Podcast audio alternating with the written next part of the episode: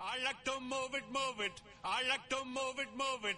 I like to move it, move it. You like to move it, move it, move it.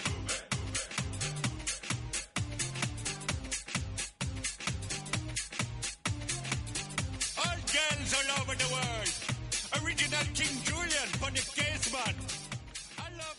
핫하고 도발적인 그녀 이야기. 신현주의 핫도그.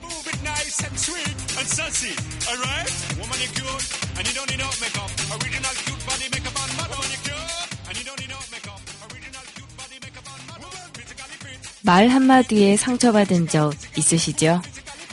고작 말 한마디인데 그 위력은 굉장합니다. 의도를 했든 하지 않았든 이 말의 화살은 내 가슴을 뚫고 가서 겹겹이 쌓여있던 자존감의 탑을 조금씩 조금씩 무너뜨립니다. 결국 화살을 쏜 사람은 아무렇지도 않은데 나 혼자만 소가리를 하게 되는 거죠.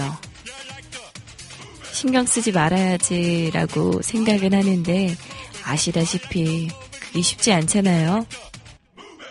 그래도 이거 하나 기억해 주세요. 그 사람의 말 한마디에 흔들리기에 당신은 너무나 높은 존재라는 거. 기분 좀 나쁘고 소갈이 하더라도 그래? 아, 나에 대해서 아직 잘 모르네. 하고 넘겨버리는 거죠. 절대 흔들리지는 말자고요. 굳건하게 버티는 목요일 되시길 바라면서 네, 핫하고 도발적인 그녀 이야기 시작해 보겠습니다. 첫 곡으로 퍼렐이 부르는 테이크 도이 곡 들려드릴게요.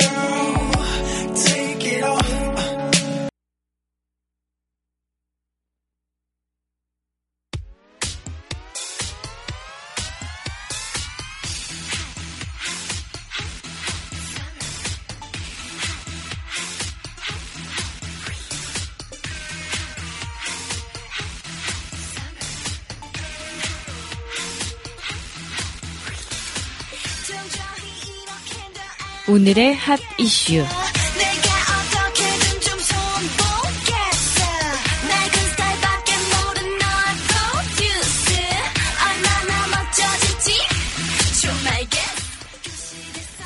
더불어민주당이 제20대 국회의원 선거에서 총 123석을 확보하면서 원내 1당으로 올라섰습니다. 새누리당 후보는 122명, 더불어민주당 123명, 국민의당 38명, 정의당 6명, 무소속 11명으로 집계가 됐는데요. 전체 253개 지역구 가운데에서는 새누리당 105곳, 더불어민주당 110곳, 국민의당 25곳, 정의당 2곳, 무소속 11곳이 당선을 확정 지었습니다. 네, 더민주가 지난 19대 국회에서 원내 제1당인 새누리당의 122석을 한 석 앞서서 여당인 새누리당은 과반 확보에 실패를 했고요. 16년 만에 여소야대 전국이 현실화될 것으로 보이고 있습니다. 네. 이 결과에 따라서 새누리당 김무성 대표가 제20대 총선 참패에 대한 책임을 지고 대표직에서 사퇴를 하겠다고 네 중앙선거 대책위원회 해단식에서 이렇게 얘기를 했는데요. 여러분 믿어지세요? 16년 만에 여소 야대 전국이 이렇게 펼쳐지고 있습니다. 사실 사전 조사에 따르면 새누리당이 압승할 것이라는 그런 조사 결과가 많았었는데요. 어, 정말로 여러분의 소중한 한 표가 예상하지 못했던 기분 좋은 결과를 불러일으켰네요.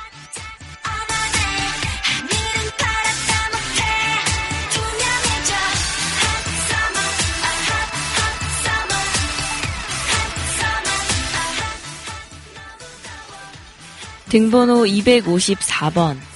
네, 평생 처음 차보는 공을 어머니가 힘껏 찼습니다. 네. 우리들의 마음도 영원히 아이들과 함께 한다. 라는 듯이 이렇게 관중들은 뜨거운 박수를 보냈는데요. 13일 경기 성남 탄전 종합운동장에서 열린 2016 K리그 클래식 성남FC와 전남 드래곤즈의 경기에서 네, 무승부로 끝이 났는데 팬들은 적잖은 감동을 안고 집에 돌아가게 됐습니다. 아, 다가오는 16일에 세월호 2주기를 앞두고 있죠. 희생된 아이들을 위해서 경기 전에 추모 행사를 열었고요. 묵념도 했습니다. 성남의 상징인 비상하는 까치 조형물에도 대형 노란 리본이 걸렸죠. 네, 이렇게 경기 시작 뒤에는 요란한 응원 대신에 2분간 침묵으로 경기를 지켜봤습니다. 안산 단원고 2학년 5반 4번 아들 김건우를 의미하는 번호를 단 유니폼을 입고 김민아 씨 어머니께서 시축을 하신 건데요. 경기 뒤에 어, 축구는 사실 한일전 말고는 본 적이 없다. 그래도 우리 아이들을 기억해 준다면 어디든 달려간다는 심정으로 왔다고 네, 눈시울을 적시셨습니다. 이 254번이라는 등번호는요, 250명의 단원고 아이들과 아직도 수습되지 않은 4명의 학생을 합쳐서 기억하자는 그런 의미를 담고 있습니다. 성남FC 선수들은요, 이날 경기에서 왼쪽 가슴 위로 노란 리본을 새긴 유니폼을 입고 뛰었다고 합니다. 이날 골은 터지지 않았지만 성남 구단은 즐거움뿐만이 아니라 어떤 공동체의 슬픔을 나누는 공간이 축구장이라는 사실을 많은 축구 팬들에게 그리고 많은 사람들에게 확인시켜주는 계기가 됐습니다.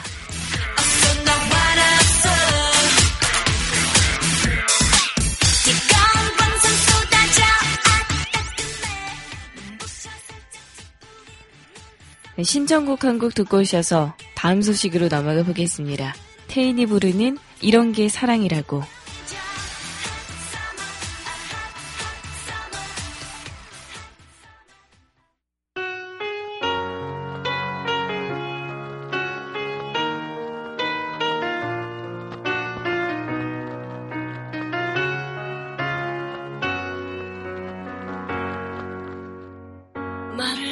하지 않아도 내겐 오직 한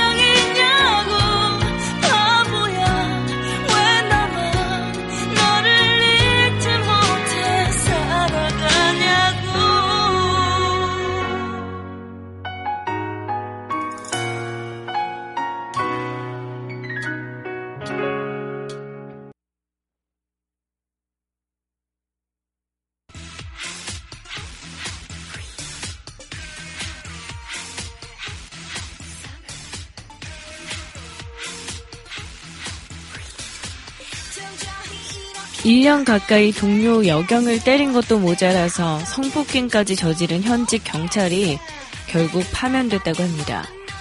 광주에서 있었던 일인데요. 광주 지방경찰청은 동료 여성 경찰관을 성폭행하고 수차례 때려 다치게 한 혐의로 불구속 입건됐던 광주 북부경찰서 소속의 36살 이 A 경장에 대해서 파면 조치를 했다고 밝혔습니다.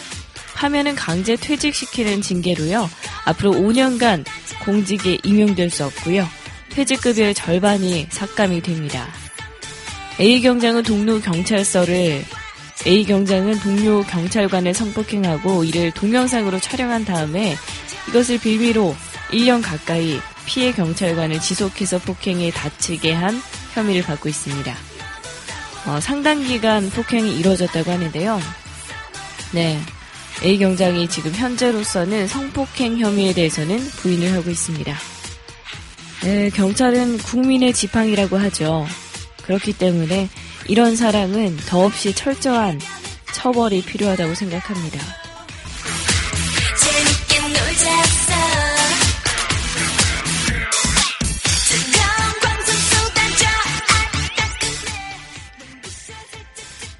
사장이 임금을 주지 않으려 한다고 생각해서 직장에 불을 지른 사람에게 징역 2년이 선고됐습니다.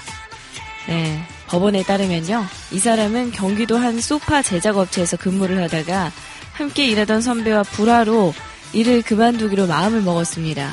그래서 어, 그동안에 임금을 달라고 요구를 한 거죠. 지난해 11월에 요구를 했다고 합니다. 그런데 먼저 거래처에 대금을 지급한 뒤에 급여를 줄게 라고 말하고는 이날 저녁까지 그만두려는 이 직원의 전화를 받지 않았던 거죠. 그랬더니 자신을 일부러 피한다고 생각을 하고 비닐하우스 형태의 작업장 출입문을 뜯고 들어가서 기름을 뿌리고 불을 질러버린 겁니다. 이 방화로 인해서 330m 제곱 규모의 작업장이 모두 탔고요. 바로 옆에 있는 다른 사업장까지 전소가 되고 말았습니다. 아, 안타깝네요. 충동적인 행동, 처벌받아서 마땅하죠. 근데 실질적으로 임금만 제때 주고 전화만 제때 받았어도 이렇게 오해를 하고 뭐 충동적으로 범죄를 저지르진 않았을 것 같은데 말이죠. 술을 마신 상태에서 충동적으로 범행을 저지른 것으로 보고 지금 징역 2년의 실형을 선고했다고 합니다.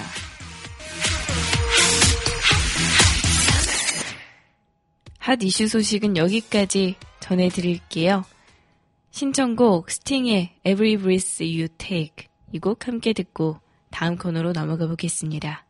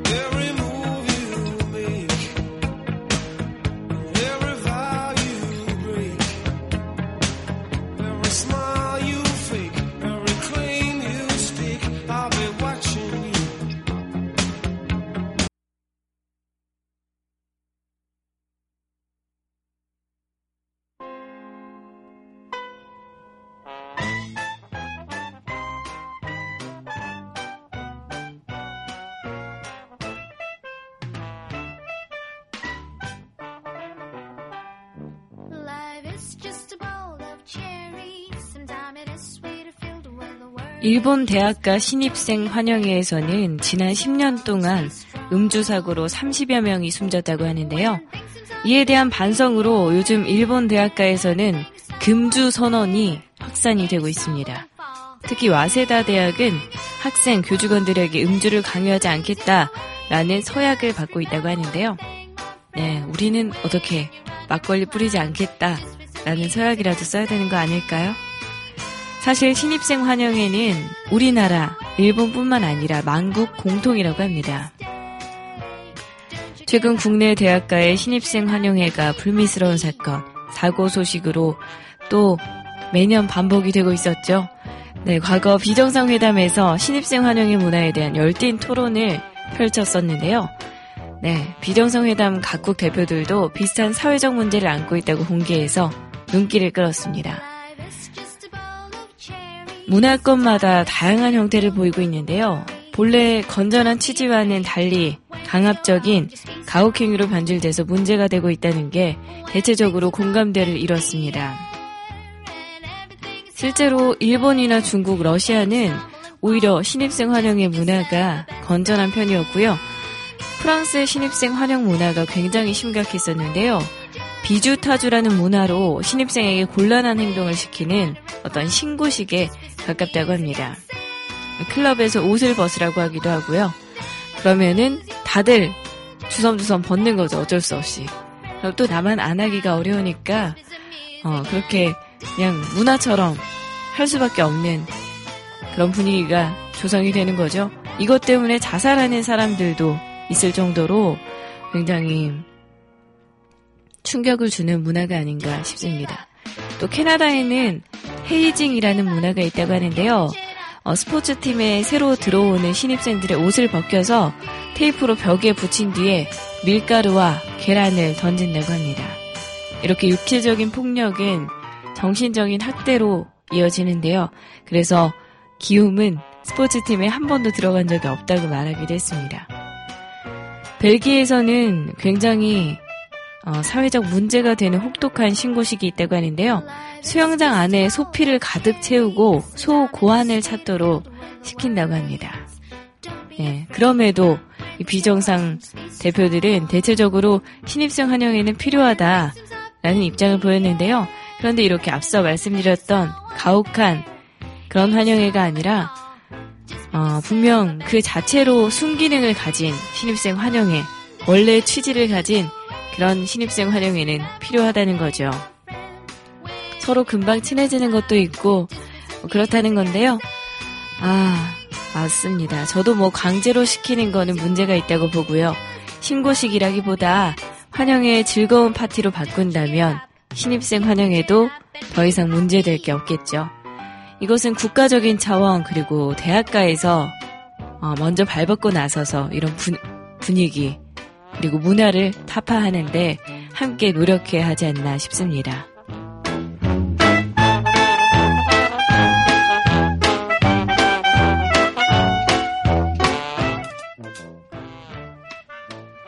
영국에서 1999년 최저임금제를 도입한 이후에 이로 인해서 임금이 오른 노동자들의 우울증이 크게 줄어든 것으로 나타났습니다. 1999년 4월 1일 시간당 3.6파운드의 최저임금을 도입한 이후에 최소 22개월간의 추적 조사를 한 끝에 최저임금제 도입으로 임금이 오른 저임금 노동자들의 우울증 증상이 개선됐다는 사실을 밝혀냈는데요. 말 그대로 최저임금은 항우울제와 효과가 같다는 거죠.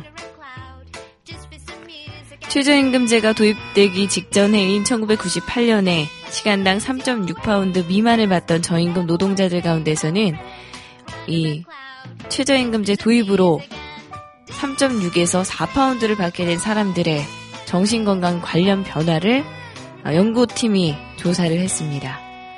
설문에는 뭐 이 사람들을 꾸준히 추적 조사를 한 건데요. 상시적인 긴장 상태에 있느냐, 혹은 불행하냐, 우울감을 느끼느냐, 혈압 수치와 흡연량은 어떠냐, 라는 그런 문항들이 포함되어 있었습니다. 그런데 이 결과, 최저임금제 도입 이후에 임금이 오른 사람들의 정신 건강 상태가 크게 좋아졌다라는 사실을 알아내게 된 거죠. 반면에 비슷한 사회 경제적 배경을 갖고 있음에도 이미 최저임금보다 약간 높은 수준의 임금을 받거나 혹은 임금이 오르지 않은 사람들의 경우는 이런 개선 효과가 나타나지 않았다고 합니다. 기존의 노동자들의 임금 인상에 반대하는 논리 중에 하나가 어, 바로 임금이 오른 만큼 담배 같은 걸 더 피우고 인스턴트를 더 먹고 해서 건강이 더 안 좋아질 거다 라는 거죠.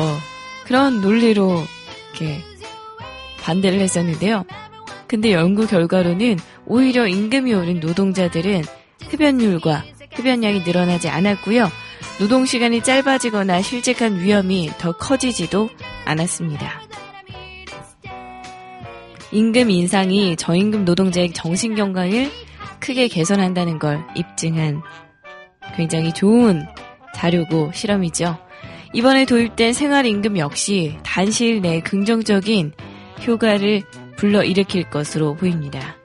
생활임금이라는 것은요, 인간으로서 최소한의 품위를 지킬 수 있는 어떤 그런 수준의 임금으로 최저 생계비 수준의 최저 임금보다 조금 높은 수준이라고 합니다. 영국은 저임금 문제를 해결하기 위해서 지난 1일부터 기존 최저임금제의 시간당 7.20파운드 약 12,000원의 생활임금을 신설한 최저임금법을 시행하고 있습니다. 네, 이렇게 국가에서 먼저 나서서 최저임금을 항우울제와 같다는 이런 사실을 인식을 하고 높여준다면 참 좋을 텐데 말이죠. 우리도 최저임금이 바짝 이렇게 올라갈 수 있는 그런 날들이 오길 바랍니다.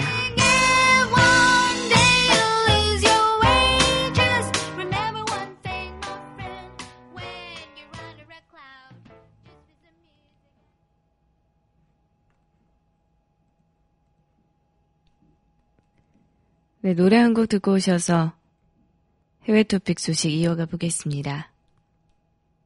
MC 더 맥스가 부르는 그대 바람이 돼요.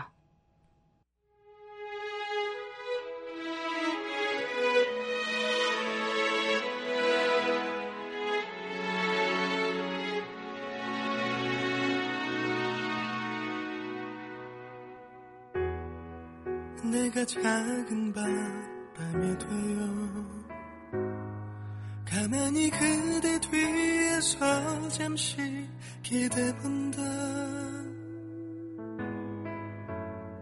스치듯 우연히 바람에도 그대 내 손길을 느낄 수 있게. 사랑한다는 흔한 말이 필요했을까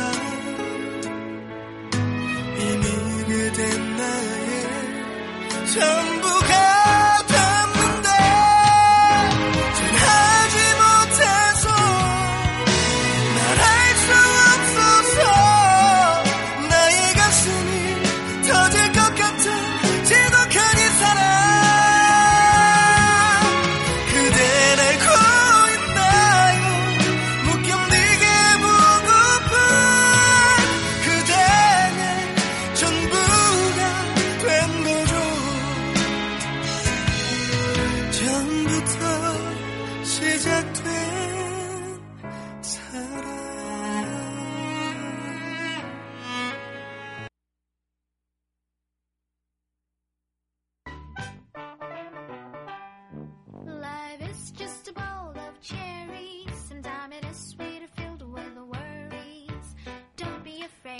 공중 화장실에서 씻은 손을 말리는 데 사용되는 핸드드라이어가 손에 남아있는 세균을 확산시킨다는 연구 결과가 나왔습니다.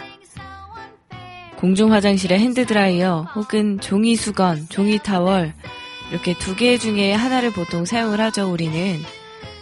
음, 화장실에서 볼일을 보고 나와서 보통은 굳이 종이 타월보다는 핸드드라이어를 쓰게 되는 것 같은데요. 핸드드라이어 안에 이렇게 굉장히 많은 세균이 있다고 합니다. 종이 수건을 사용했을 때보다 무려 세균을 최고 27배나 많이 발생시킨다고 하는데요. 핸드드라이어에 의해서 퍼진 손의 세균은요, 드라이어가 작동하는 15초 이후에 상당 시간 동안 주변에 그대로 머물러 있다고 합니다. 그리고 우리 손에도 잔뜩 세균이 묻어 있겠죠. 5분 후에도 방출된 세균의 절반 가까운 48%가 드라이어 주변 공기 속에 그대로 남아 있었고 15분이 경과한 뒤까지도 검출이 됐다고 합니다. 그렇게 따지면 어, 우리가 화장실에서 사용하는 핸드 드라이어에 어마어마한 세균이 있다는 건데요. 여러분들 화장실 공중 화장실에서 볼일 보시고요.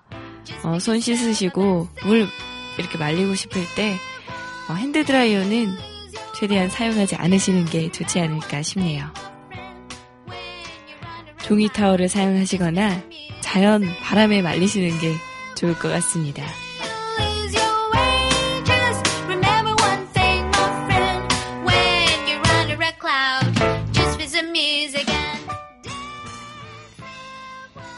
남미 볼리비아 교도소의 안전 문제가 도마에 올랐습니다. 남편을 면회하러 교도소를 방문한 여자가 살해된 사실이 뒤늦게 드러난 건데요. 시신은 감옥의 이 깜빵에 안매장이 돼 있었습니다. 범인이 누구냐고요? 살인죄로 복역 중인 남편이었습니다. 실종자로 신고돼 있던 여자의 유골이 볼리비아 팔라솔라 교도소의 한 깜빵에서 발견됐다고 현지 언론이 보도를 한 건데요. 팔마솔라 교도소는요, 극악 범죄자가 다수 수감돼 있어서 볼리비아에서도 가장 위험한 교도소로 통하고 있습니다. 살해된 여성인 케냐 이달고가 남편을 면회하러 간다며 집을 나선 건 지난해 11월. 하지만 증발한 듯이 감쪽같이 사라진 뒤로 그녀의 행방이 확인되지 않았습니다. 그랬던 그녀의 유골이 남편이 수감 생활하는 깜방 바닥에서 최근에 발견이 된 건데요. 면회를 간 부인을 남편이 살해한 뒤에 바닥에 매장을 한 거죠. 범죄는 살해와 매장을 도운 이 동료 재소자가 사실을 털어놓으면서 세상에 드러내게 됐습니다. 남자를 배신한 동료는요, 천 달러를 보수로 주겠다라는 약속이 지켜지지 않자 범행을 제보한 것으로 알려져 있습니다. 문제의 남자는요, 지난 2013년 내연녀를 살해한 혐의로 징역 30년을 선고받고 이 교도소에서 수감 생활을 하고 있습니다. 재수자 남편이 부인을 살해한 이유는 아직 확인되지 않고 있는데요. 사건이 보도되면서 볼리비아에서는 교도소 관리 실태도 도마에 오르고 있습니다.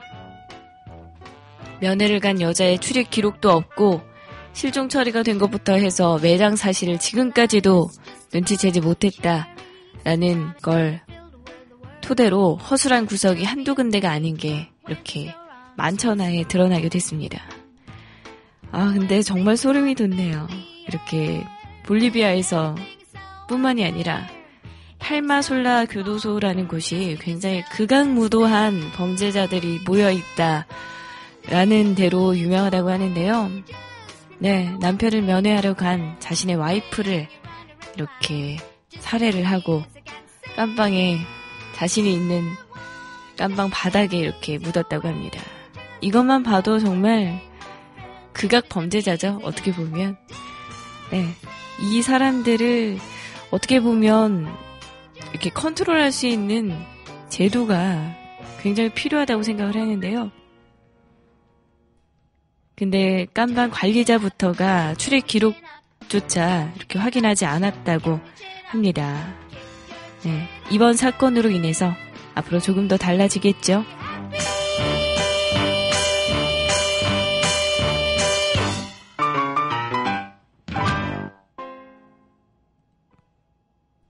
네, 해외 토픽 소식은 여기까지 전해드리고요. 다음 코너로 바로 넘어가 보겠습니다.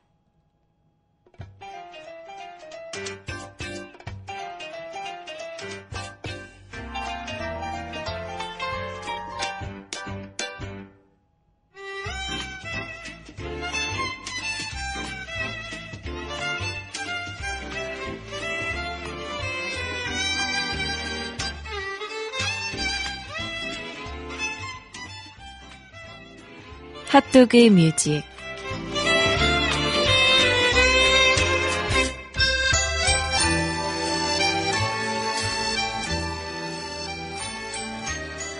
하루 한 곡 여러분과 제가 함께 듣는 핫도그 뮤직 코너입니다. 오늘 소개할 뮤지션은요, 힙합 뮤지션인데요. 힙합 비둘기라고 불리고 있죠. 바로 데프콘입니다. 그리고 함께 들어볼 노래는 데프콘의 정규 3.5집 미스터 뮤직에 수록되고 더블 타이틀곡 중에 한 곡인 예, 아버지라는 곡인데요. 부모님에 대한 애틋함을 느낄 수 있는 노래입니다. 예, 힙합 비둘기 데프콘 요즘 1박 2일을 통해서 굉장히 많은 사랑을 받고 있죠. 1996년부터 힙합에 관심을 갖기 시작했다고 얘기를 했는데요. 홀로 서울로 상경해서 음악 작업을 하게 된 거죠. 네, 꾸준히 곡을 발표했습니다. 그리고 어, 방송을 통해서 오히려 더 잘 풀린 케이스라고 할까요? 엠넷의 힙합 방송을 맡는 등 MC, 게스트 여러 역할들을 맡았습니다. 사실 데프콘은요 엄청난 히트곡을 낸 그런 뮤지션은 아닌 것 같아요. 그런데 꾸준한 활동 그리고 최근에는 아까 말씀드렸듯이 1박 2일에서 굉장히 예능감 넘치는 모습을 보여주고 있어서 엔터테이너로서도 좋은 모습을 보여주고 있습니다. 어, 도니와 콘이라는 그룹을 만들어서 정용돈과 함께 활동하기도 했고요. 다양한 콜라보레이션을 하는 활동을 하고 있습니다. 음악적으로도 또 예능에 있어서도 여러 가지 다양성을 추구하는 데프콘의 모습에 네, 박수를 보냅니다. 저와 함께 데프콘이 부르는 아버지 함께 듣고 오시죠.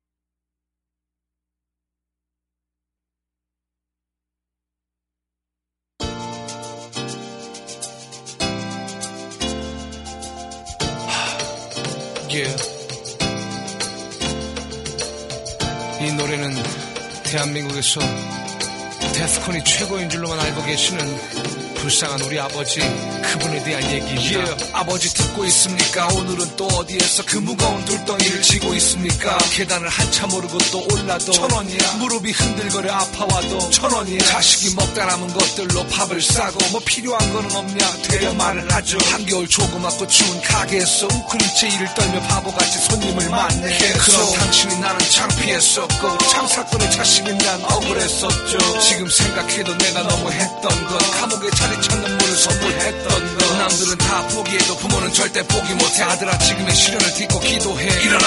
넌 더 큰 세상을 만나야 해. 적어도 나처럼 초라하게 살지를 말아야 해. 아버지의 마음. 그때는 미처 몰랐네. 인생의 대박꾼 말이 안 통하네. 아버지의 마음. 그때는 미처 몰랐네. 모두가 손가락질하며 나를 욕할 때 아버지의 마음 그때는 미처 몰랐네. 뒤에서 모든 건 짊어지고 기도한 게 아버지의 마음 이제야 할것 같아. 아버지의 그알것 같아. 데프콘의 아버지 함께 듣고 오셨습니다.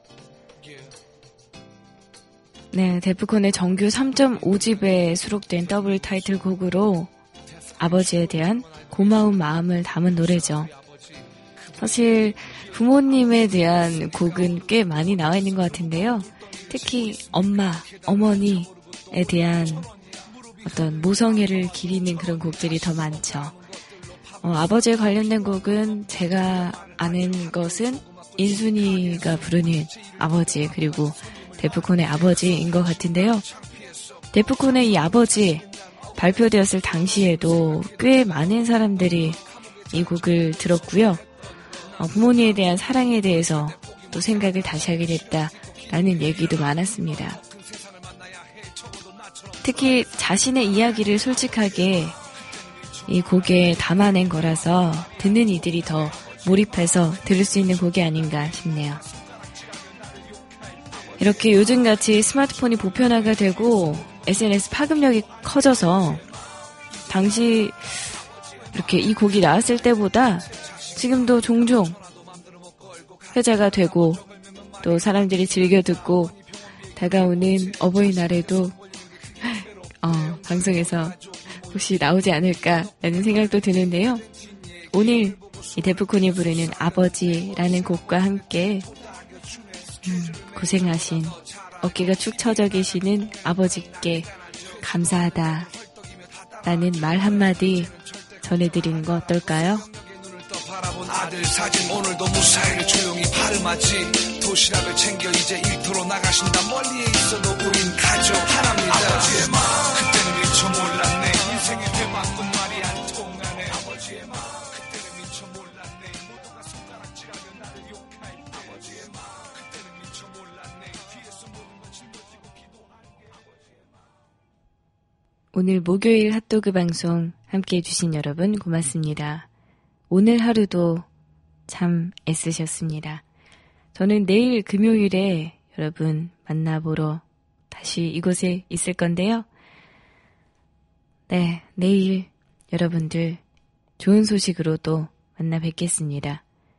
마지막 곡으로 제시 제이의 뱅뱅 들려드리겠습니다.